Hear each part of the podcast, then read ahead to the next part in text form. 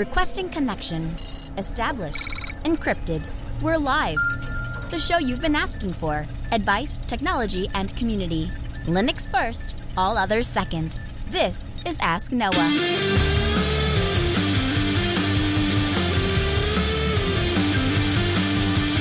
Live from Altispeed Technologies, the Ask Noah Show starts right now. This is the show where we came to do all the things on Linux they said couldn't be done and take your questions on how to do the same. The phone lines are open this hour to be a part of the program. It is a free call 1 855 450 Noah. That's 1 450 6624 or send an email to live at AskNoahShow.com. My name is Noah Chelliah. I am your host. Delighted to be with you as another episode of the Ask Noah Show kicks off. Joining me is my co host, Mr. Steve Ovens. Welcome in, sir. Good evening, Noah. How's it going? I'm doing. Oh, I'm doing great. You are back out and in the field working on your chicken coop of all things. Yep. Uh, this is the season that I. So I have two seasons here. I have winter and yard work, and so this is the yard work season. Your questions are welcome. You can add them to the conversation live at asknoahshow.com. We'd love to have you. Uh, alternatively, you can call in 1 855 450 NOAH. That's 855 450 6624. The email live at asknoahshow.com. Let's get into some feedback. Our first email comes in from DJ. DJ writes in and says, Hi, Noah and Steve, and the crew and community behind the scenes. Thank you for including them because they do a lot. Greetings from the other side of sunny Sodak. Still loving all of the Ask Noah show since the beginning, and I have a moderately lengthy question to the pros. A Recent discussion on some cloud storage, backup, and ZFS that you've had in recent years. My trouble is about backing up a ZFS pool on a cloud service that offers a drive slot hosting. At least since I first heard about ZFS.rent on a previous episode of Ask Noah Show. In theory, the slot hosting is the solution for problems of maintaining offsite backups for my home NAS. For example, backing up my home ZFS dataset in the range of a dozen terabytes is growing to 20 terabytes within several years. Shouldn't have to pay $10 per terabyte per month or whatever the going rate is for the typical cloud storage. Cold storage is not useful for frequent backups, and it's still cost prohibitive. Even if those services are always backed up by ZFS, that means nothing if I can't interface with the ZFS tools there. A dedicated bare metal server could work, that would be overkill and more spendy. Some people use friends and relatives' homes for off site bare metal hosting, but that can have its own problems. Instead, I prefer buying my own drives, ZFS sending datasets to them, shipping those drives to a slot host, and then having specific drives accessible on a cheap VPS, which I'd use mainly for receiving ZFS snapshots over the internet. No need to even mount the dataset. Rather, just keep ZFS native encryption, never loading the keys onto the VPS to mount that dataset. Instead, keeping the slot host as an encrypted offsite backup for which I only recover in case of an emergency and periodically test my restorations, rasterizations, of course. Is it true? Is true slot hosting actually a thing? E.g., $10 per drive per month, including attached VPS storage with the storage drive passed through it? Just pair a 20 terabyte drive in a mirror and a VDEV, and that rate should be plenty for backups into the future and the savings of traditional cloud storage. The trouble I found with ZFS.rent is there seems to be no clear onboarding process or SLA. It appears a passion project by one to do guys in their spare time. I totally respect that. And I want them to succeed and grow in their business and in this space, but it doesn't seem like something I can rely on at this point. Other companies offer similar pricing per slot, but they also have odd requirements.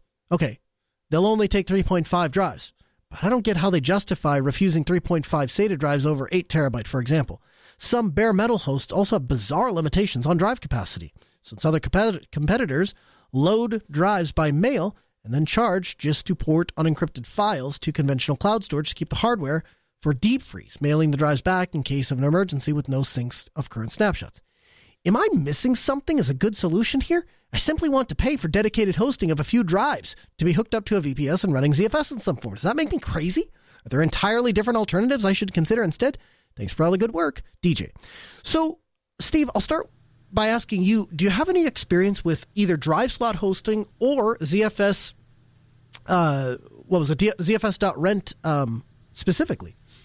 No, I don't. Um, largely, so I I definitely empathize with with the listener here However, it's such a niche market, right? The the large enterprises or even the small medium businesses that are requiring some sort of offsite backup service outside of you know whatever uh, thing that they set up. Like there's the um, Dropbox and all those sorts of things that the average person might use to quote unquote back up their files to the cloud. But there's a big a big gap between those people and people that actually want to have offsite storage. And largely speaking, the the kind of prosumer, I suppose that you and I might be, even I might probably my data wouldn't be good for this type of hosting. So it's it's really hard to find a host that is going to find exactly what you need because it's such a niche market relative to the overall strategy that's out there between small businesses, like small medium businesses and the end user that's going to just use something like Dropbox. So it's going to be very difficult to find you're looking for a niche of a niche here. I don't know a whole lot about drive slot renting. I have worked with a number of different companies that rent metal. Rent worked with a number of different companies that do ZFS pool storage. So in other words, it's like cloud storage, but you they, it's their drives, it's their system. They just accept a snapshot from you, kind of a thing. In fact, we do that at all. Well, tell you what. Here's what I'll do. I don't usually promote my own paid services on Ask Noah. I try to give things away, but I will tell you this: I don't know. I don't know of any other alternative. In fact, ZFS.rent is the only service I'm aware of that even does something like this at the moment. I will tell you that at Altispeed we have a a a a, a, a ZFS cluster in a data center that we maintain. I'm sure we could work something out to get you drives and if nothing else, we're not just doing it part time. This is what we eat, live, and breathe is living open source technology. And that's part of the data center is owning our own part of the infrastructure. So shameless self promotion. I think we would be able to help you there. But if anybody knows of a service that already exists and maybe has a track record of being able to rent a drive slot and will allow you to attach a ZFS drive or something like that. Uh, and in fact, really, if you think about it, really all this guy needs is the ability to run, you know, Ubuntu 2204 and have the ability to connect to the physical drive that he sends in. Um, and that will be enough to get ZFS up. I mean, from there, you can SSH in, get ZFS set up, import the pool. If you want, like you say, you don't even necessarily have to mount it. It just makes it accessible to you. Um, but yeah, I, I I think uh, if you're going, as Steve said, it's such a niche thing. If it's something you're interested in, I might just go with ZFS Rent. And yes, it's a passion project. And yes, maybe it's only run by two guys. But let us know how it works out. And if you're looking for something more in the way of when I need help, uh, I, I need somebody there to answer the phone or to respond to a ticket or get hands on or whatever.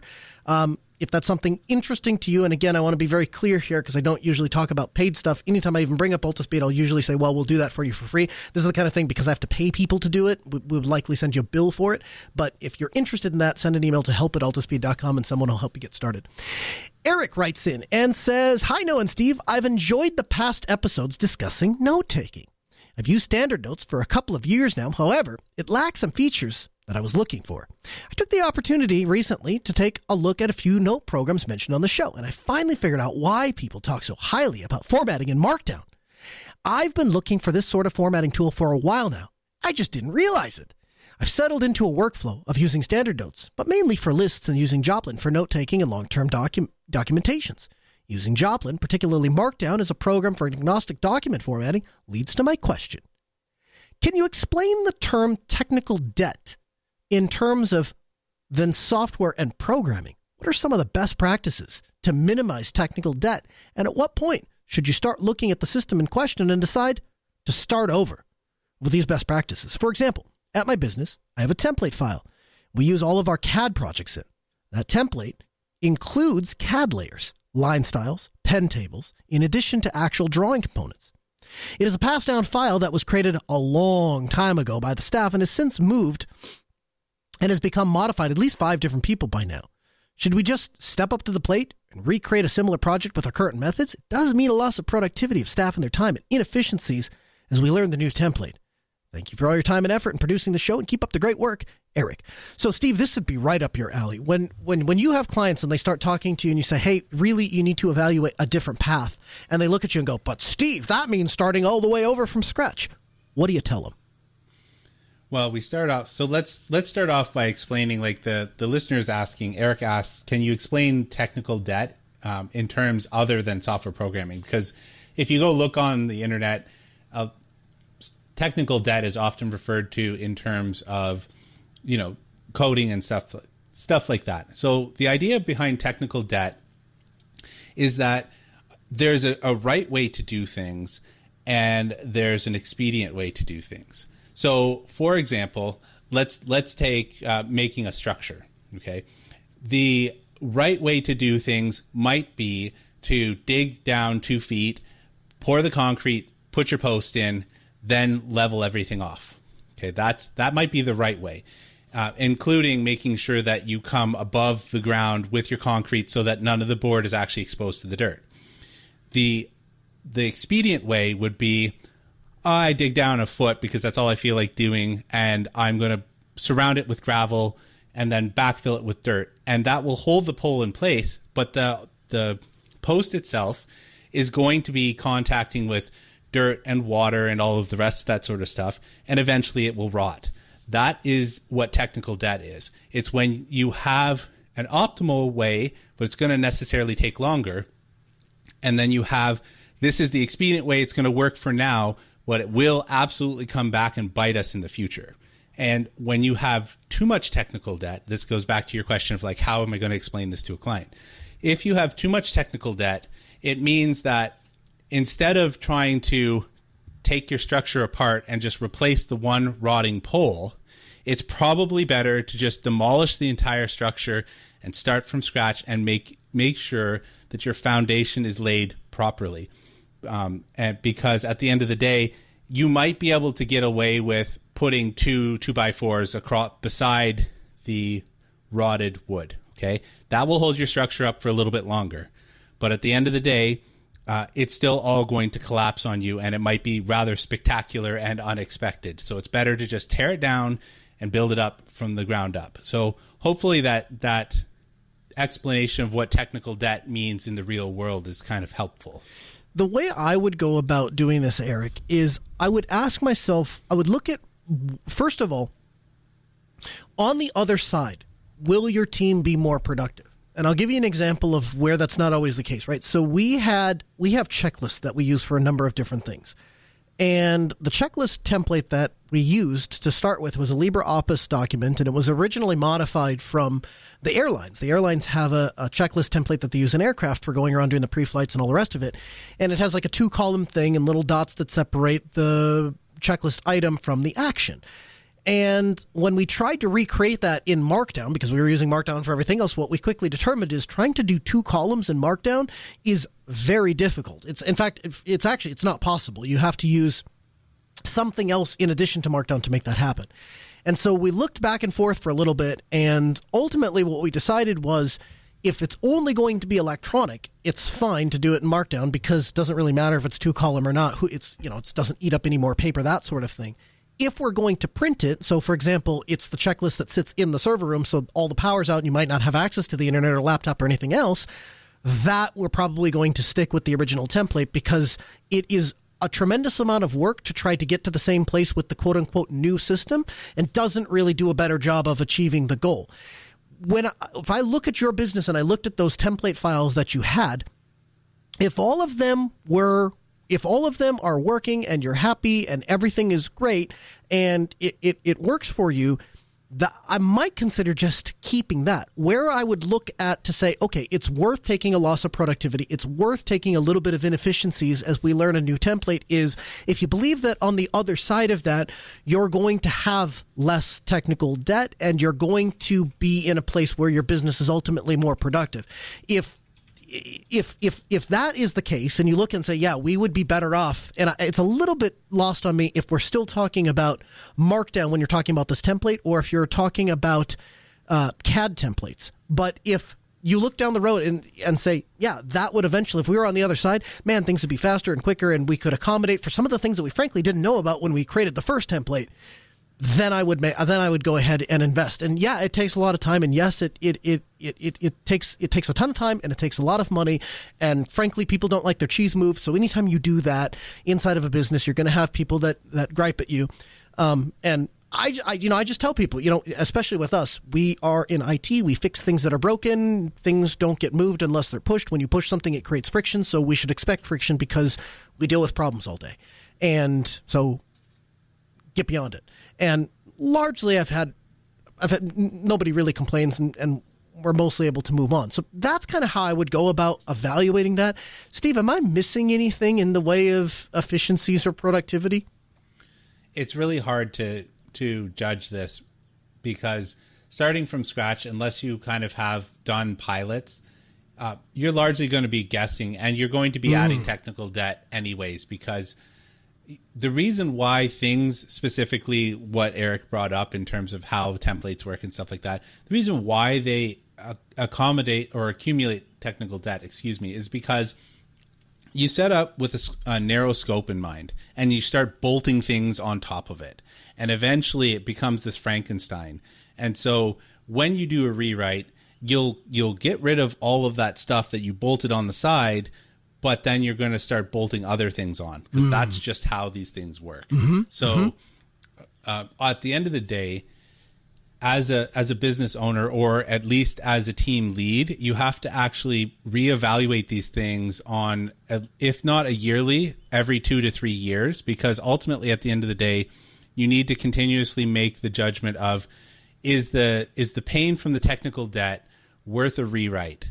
And you don't want to hold on to the old system if you can make it as modular as possible during a rewrite, it'll make your life a little easier.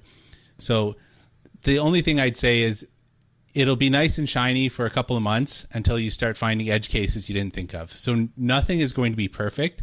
It's all it all boils down to how much of a problem is this thing actually causing you? And it could be significant. We don't really get a good sense of that from the from Eric's email.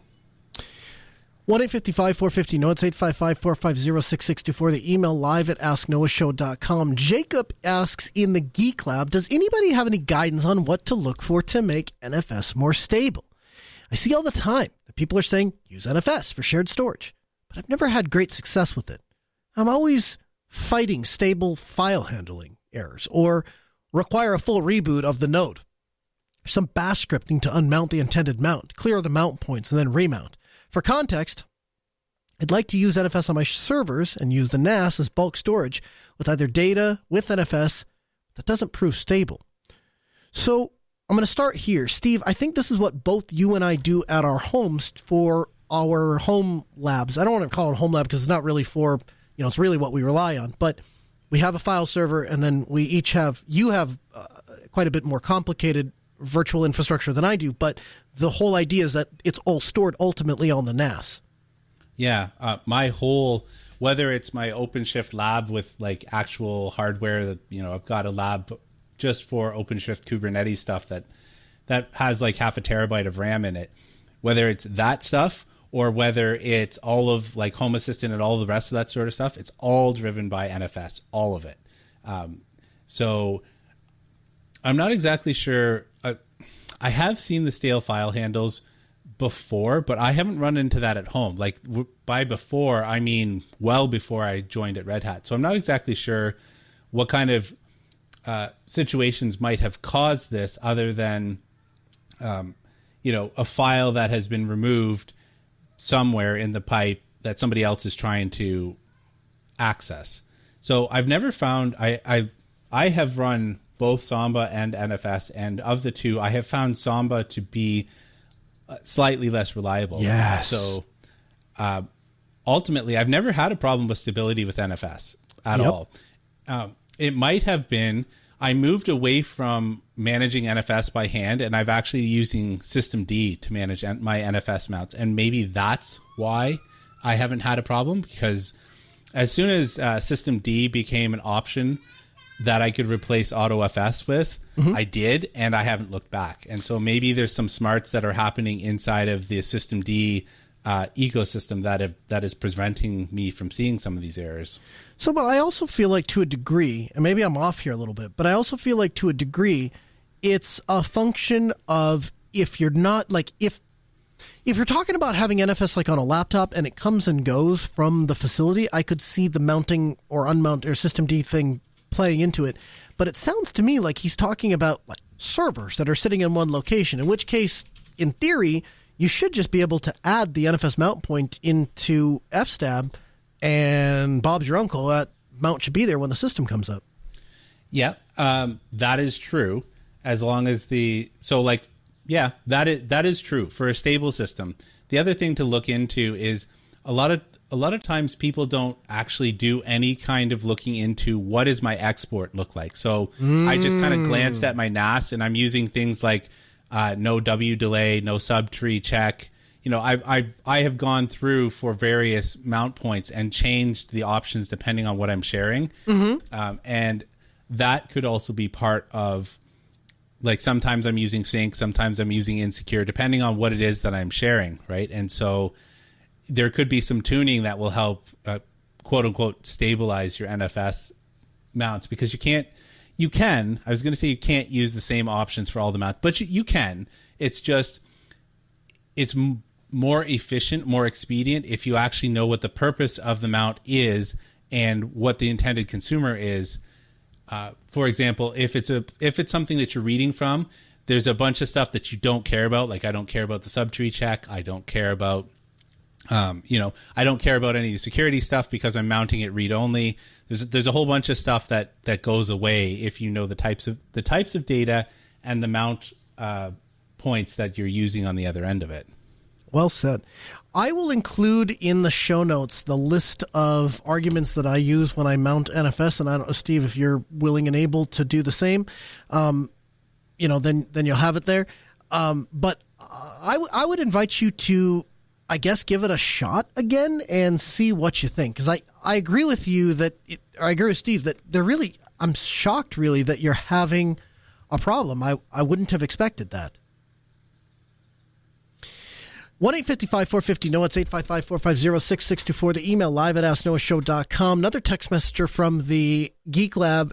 Uh, Sunjam writes in and says, "There's an extreme amount of tension between Graphene OS and Calyx OS, Secure OS, F-Droid, and R privacy. Claims of m- murder attempts via swatting calls, claims of conspiracy, and a huge amount of friction.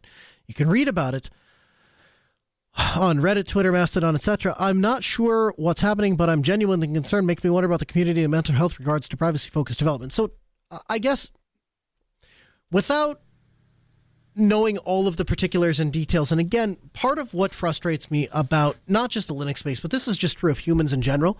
What happens is we get there are 10 parts to a story. We learn parts one, two, three, five, seven, and 8.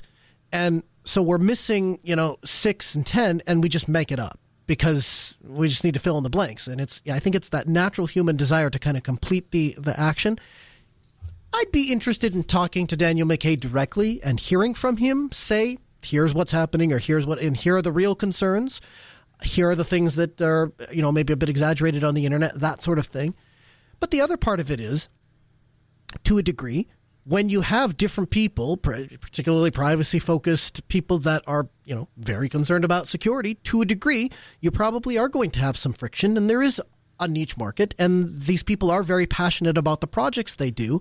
So I can see how some friction would arise. At the end of the day, why I have from the beginning and why I continue to advocate for open source is largely because we can stay unaffected by that. The source code is available regardless of if the rest of the, the, the human connection implodes, right? Somebody else can pick up pick up the torch where we left off and continue on. So I guess that's long story longer. If there is drama in the community that's unfolding, if there are problems or friction, I guess I would suggest we just let them sort that out themselves. And as long as commits keep coming, let's talk about the technical meritocracy of how well the project works. And I have to tell you, so I have I finally made the switch. So I'm in the process of figuring out what I'm going to replace my stupid S10 that Samsung unnecessarily lock the bootloader, even though they didn't do that for the other devices all the way around the world. But the one in the US, they decided to do that, and I'm still upset about it. But I have moved all of my work stuff from that device over to Graphene OS so that I can try and see. So now it's a full time, all day, everyday thing. And so far, we are 100 out of 100. Absolutely no problems. So when I actually get a device and I'm able to run both of them side by side in hand all day long, I'll come back and give like the final thumbs up. But at the moment, I don't have enough good things to say about Graphene OS. If it was available in a Best Buy or you know a cell phone store, I'm convinced there'd be more people that would that would do that. It's funny that my phone actually goes off as I'm having this hmm. conversation. I'm convinced more people would would would follow this path of having a privacy respecting phone. So there's a story that I'm reminded of. I'm I'm going to um, change it a little bit just for radio appropriateness, but there there's two people and there's they're surveying a let's call it a jail.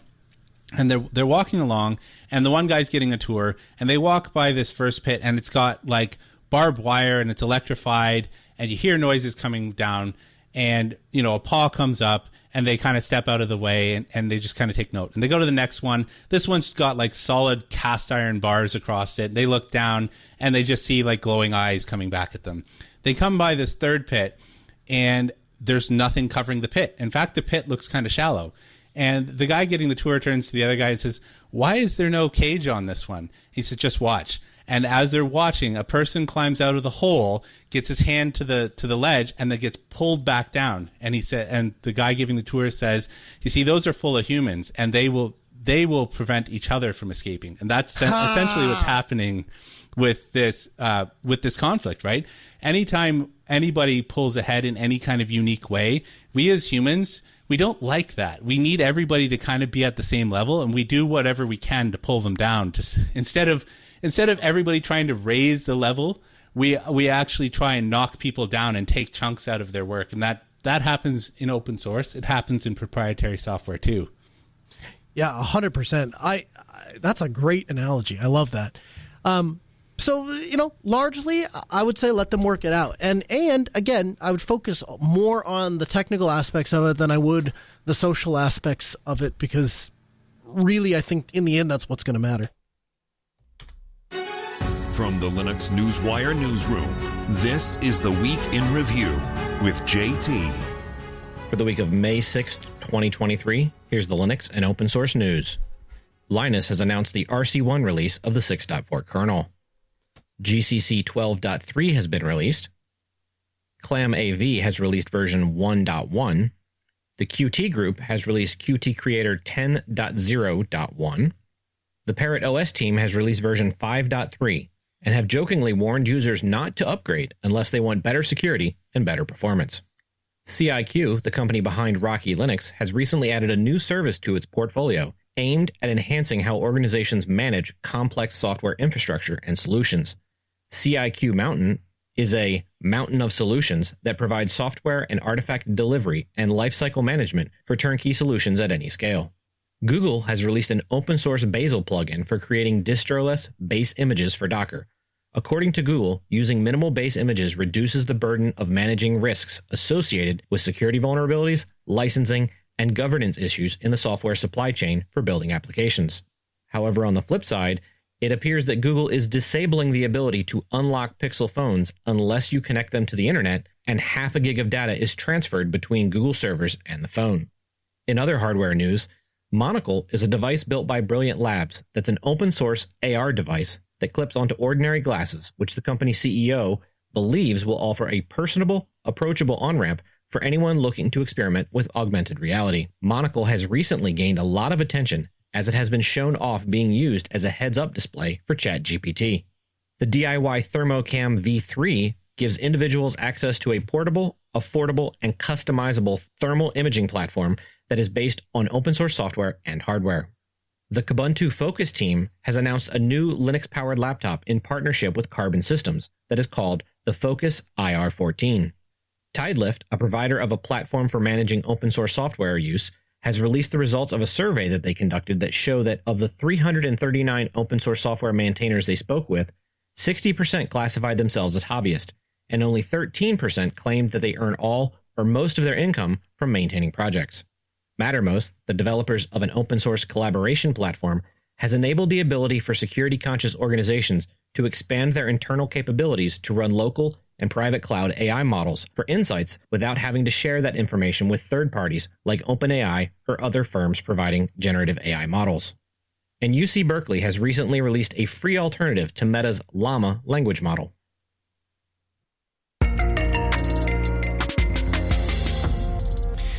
If passwords and password management has you frustrated from time to time, the time has arrived where you can get rid of all of your passwords. Well, not all of your passwords, but the system is here to to replace passwords. It's called Passkeys, and it's an ecosystem that is far from complete, but Google's implementation is now ready to use. And so actually interestingly enough one of the first companies that I saw come out with this was actually Microsoft in their Office 365 suite. And now Google is picking up on it, and this is part of the FIDO2 WebAuthn N standard. And so the idea here is we started where when you wanted to get into a site, you had to provide a username and a password to log in. And over time, what we found out was that it's, it's not a really great system because you, if you use the same password that you can remember on all of these sites, you create a security vulnerability for yourself. So then it, then the challenge becomes, well, let's create multiple passwords for multiple sites. And oh, by the way, let's make them 24 characters so that they can't be brute forced by computers. Well, now we've hit an issue because you're going to have a difficult time remembering one 24 character passwords, let alone a separate 24 character password for every single site. And even if you could somehow remember a separate 24 character password for every single site, if one site gets popped, then you have to go learn a new one and the process starts all over. It just, it, the process doesn't scale. So the only reasonable answer is to go to a password manager. Well, that seems like a good idea right off the bat, right? You put all your passwords in the password manager, put a one master password, and then you're good. The problem becomes if somebody is able to compromise the password manager, not only do they get all of your usernames and passwords, they have a freaking directory listing of where to use them. So that's not a really great solution either. We solved this problem a long time ago in the server administration world. And the way that we do that is with keys. We have a set of cryptographical keys. Now, despite what some people will tell you, the truth of the matter is, doesn't really matter if we're talking about a private key or a public key. The reality is, what one key does, the other key undoes. So if we encrypt something with the private key, we can decrypt it with the public key. If we encrypt something with the, the public key, we can decrypt it with the private key. What one key does, the other key undoes. And we leverage this technology with passkeys. So we generate two keys. We generate a private key and we generate a public key. We take the public key and we send it to, in this case, Google servers. And we tell Google, when I show up at your site, you'll still prompt me for a username and password like you ordinary would, but I don't have to enter it. Instead, I can click show more options and it gives me the option to sign in using a passkey. When I choose sign in using a passkey, Google generates some garbage data, sends it to me, I sign the garbage data with the private key that only I have and give it back to Google.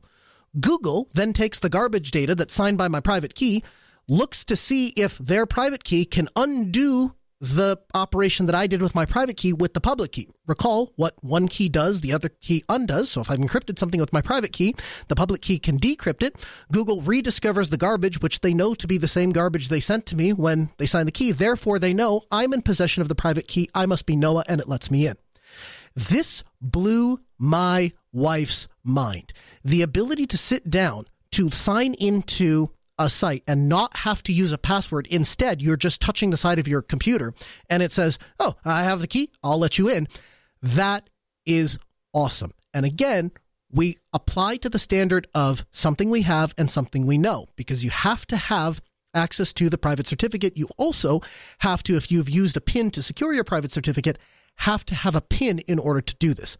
So the way that Google has rolled this out, they rolled it out with Pixel devices already having passkeys created for them and they just show up on the device. I also noticed that my Samsung S10 already had a device or excuse me, a passkey created and generated for it. Now you can learn more about the passkeys that are have been created for your account at g.co slash passkeys. We'll have a link for you in the show notes at podcast.asknoahshow.com.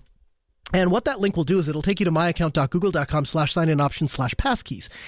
Now, they use a process known as cross device authentication. So the idea is once one device is trusted, so for example, if I trust my phone, I can simply from then on, when I want to sign in, I go to google.com. Let's say I'm on a public computer, public kiosk.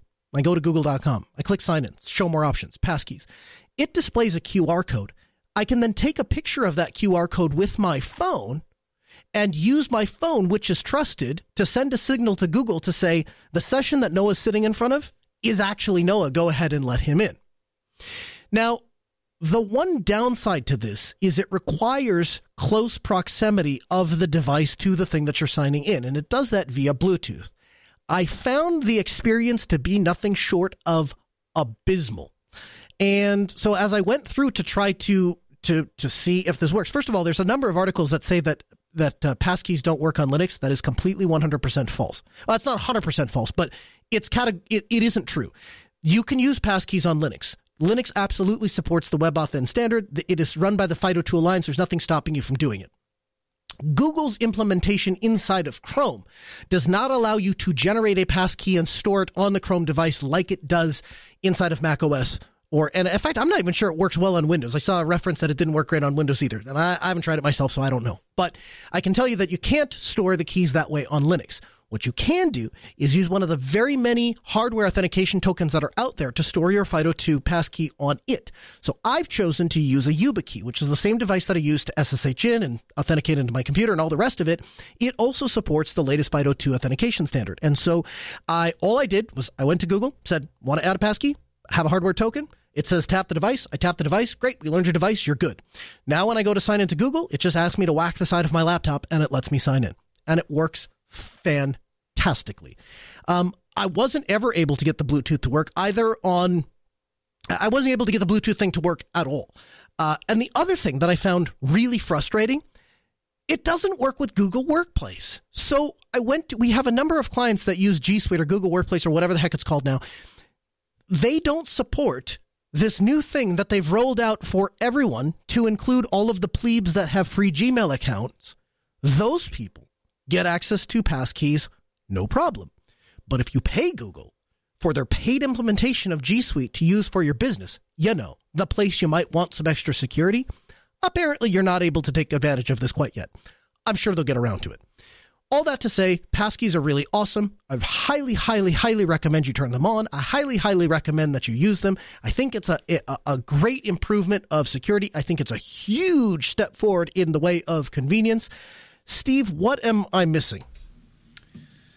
So whenever you have something like this, it's it's probably good for the vast majority of regular users. But when you and I were kind of mulling this over ahead of time, one of the things that stood out to me is um, there's a lot of targeted attacks against people who are known to have access. So if, for example, the way that this generally works, and I know that you kind of said it way back at your intro of this topic, but essentially there is some protected area of your phone that is only unlocked by, for example, your biometrics, your fingerprint or mm, your mm-hmm. face or whatever, right? And then once that is unlocked, then you can get the private key and do all the things that you talked about. Um, when I was thinking through this, I was thinking there are a lot of uh, high value targets, such as sysadmins or whatever, that will be targeted where all you have to do is lift the phone and then get a hold of the fingerprints or the face ID or whatever, you know, not not even to talk about the fact that we've we've seen the the face ID in the past has been faked by really good pictures or whatever. So if you lift the phone from somebody and the way to get at the private key is to just have their fingerprint or their face ID, that's a problem for targeted attacks because even if so if someone steals my phone to get at my client's data right that that is theoretically accessible through this passkey i can't rotate my fingerprint i can't rotate my face id and while there may be some other technological ways to rotate your passkey and stuff like that it's going to be uh, an uphill battle right where i can't anytime that you're tying something to biometrics, it makes me uncomfortable because you can't do anything to change that. And I I just feel like and and I'll stress the word feel.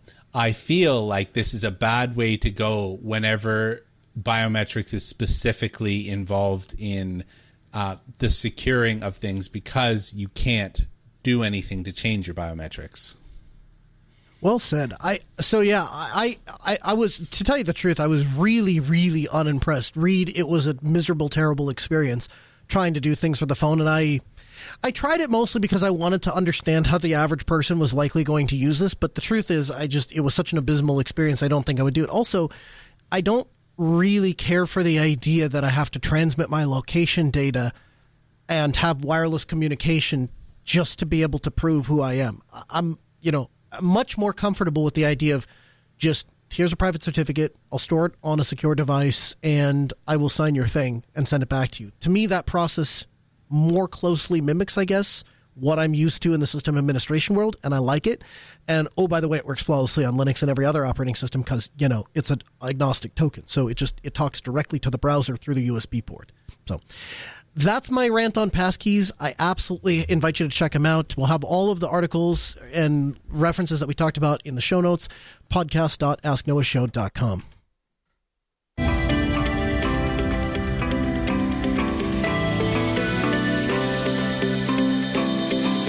talk all the time on this program about voting with your wallet, and that goes both ways. You can vote for something with your wallet when they do something well or it's a product or service that you want to support.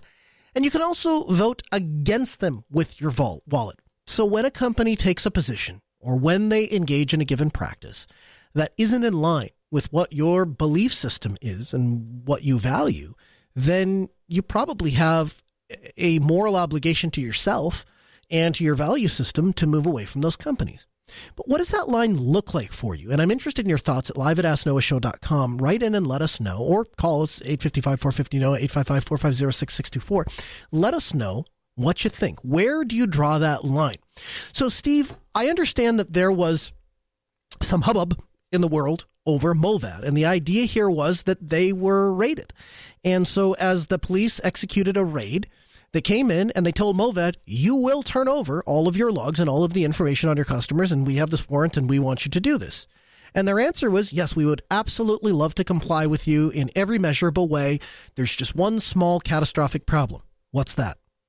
Well, we don't have any logs. We uh, we sort of advertise that we're a privacy focused VPN service, and so we don't keep any of that information. We have nothing to give you.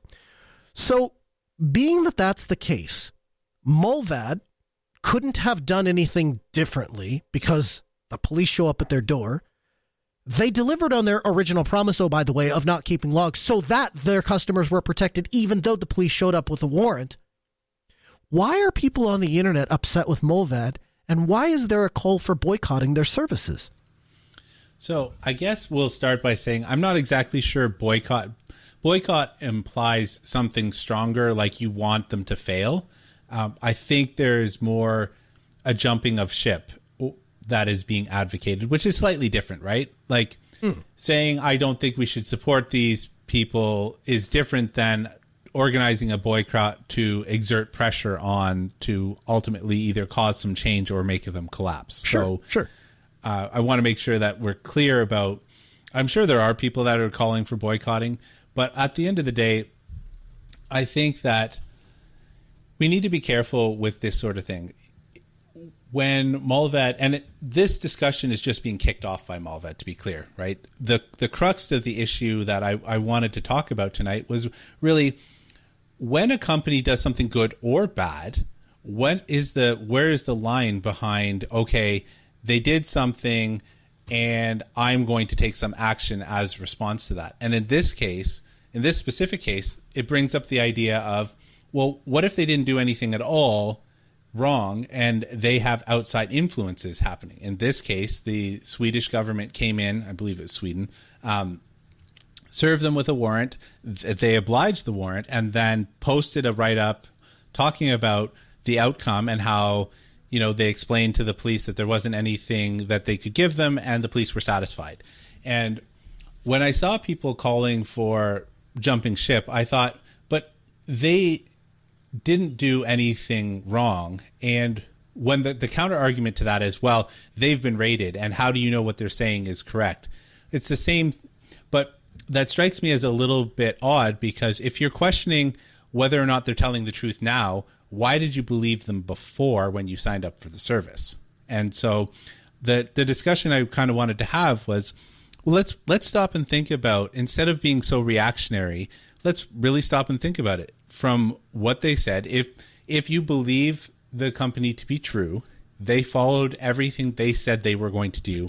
They also, um, you know, walked away unscathed. They didn't have any of their equipment turned over. There was nothing for for them to be turned over, uh, according to all reports.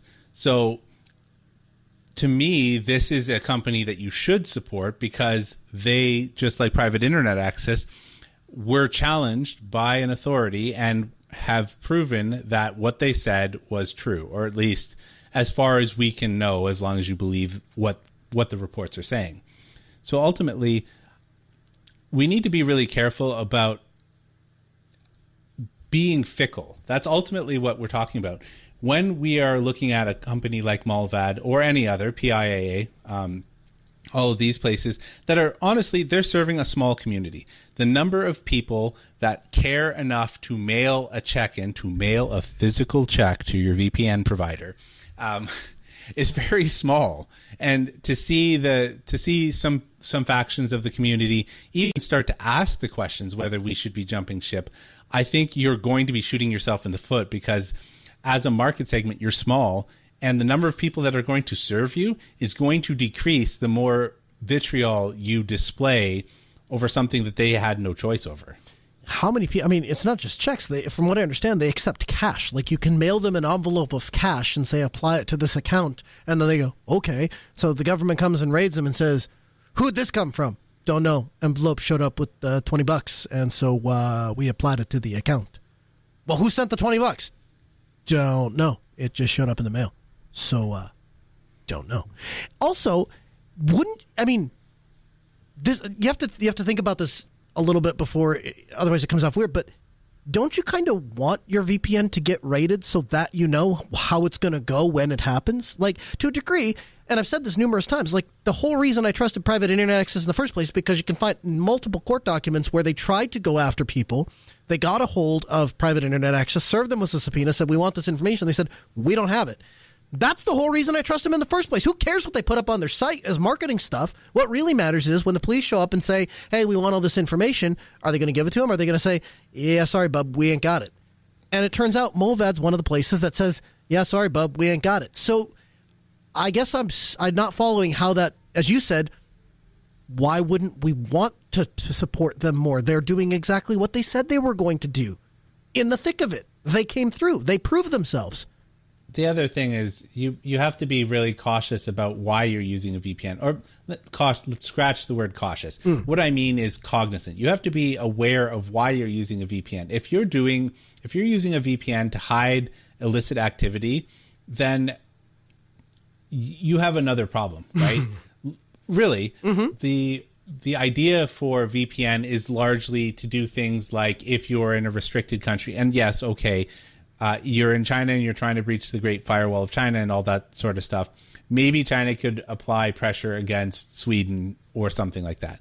But notwithstanding those sorts of things, largely it's to protect my traffic from hostile Wi-Fi access points or mm-hmm. or those sorts of things. If if that's your goal, then the being rated is a problem. Like we we care about our privacy, but at the end of the day, it's if you're that worried, like if your life is on the line, let's say a journalist that is reporting on dissidents or something like that, mm-hmm. you're probably not using this sort of service. Like you, you're going to be taking much more caution. Like maybe you're doing multiple hops through multiple VPNs and proxies and you know all the rest of that sort of stuff. So you need to be cognizant of what is the attack vector that I am trying to obfuscate or hide myself from by using a VPN. And that's that's ultimately how you should set your services up and choose your companies based on. I guess one of the things I would ask though is even if my goal was to my life depends on it, if anybody finds out where I'm sending this message from, where I'm connected from, I'm a dead man. Like even if that was my situation, I feel like if I read this article and oh, look at that. Mullvad doesn't keep logs, so they can't tell the police where I am or comply with government requests because they don't even, they themselves don't keep that information. Again, I feel like that works towards my goal. Yeah, absolutely. Anyway, your thoughts are welcome. 77 er, 855 450 Noah. That's 855 450 6624 live at AskNoahShow.com. Write in, let us know what you think. What are your lines? Where do you choose to do business with a company? Maybe more importantly, where do you choose not to do business with a company? The U.S. Army has long since sought to give its soldiers a connected tech edge, and they're finally settled on a vendor to deliver the central piece of equipment they need to put all the pieces together. And it is known as the Next Generation Hub, or the NGH, and it's a rugged wearable USB device. And NGH is going to serve as a central control point for what they call the Nett Warrior System, NETT Warrior System. And it's the U.S. Army's latest network connected kit for infantry troops. And so the idea here is it is named after a Medal of Honor recipient named Colonel Robert Nett, and it's designed to be a system that uses commercial smart devices with tactical applications and special networking tunneling systems that allow a tactical operator to be able to be delivered real time information via maps and situational awareness and individual soldiers and, and all the rest of it. So in 2013, the Army actually acquired some Samsung Galaxy Note 2s as part of the Nett Warrior system. And what they did was they took each of these devices and they stripped all of the commercial features out. So they took the cellular antennas out, they took the Wi-Fi out, they took the Bluetooth out, and then Army engineers wiped all the software and installed the National Security Agency's uh, or the NSA approved Android operating system, which is essentially a modification of the stock Android operating system. And then the smartphone communicates through a USB connection to the hip mounted data capable rifleman's radio uh, for the network connectivity. And so essentially, this NGH acts as the central hub that connects the data radio over to this end user endpoint. And because commercial products are bought, the smartphone has to be acquired and then modified and so what they're what they what what they landed on is what they're calling the Army Geospatial Central Central uh, ARFL, the Android Tactical Assault Kit (ATAK). And I guess what stands out to me is a couple of things. So first of all, they built the perfect endpoint and used existing encrypted radio data links to transmit the information and just stripped out all of the other radios and things in the device.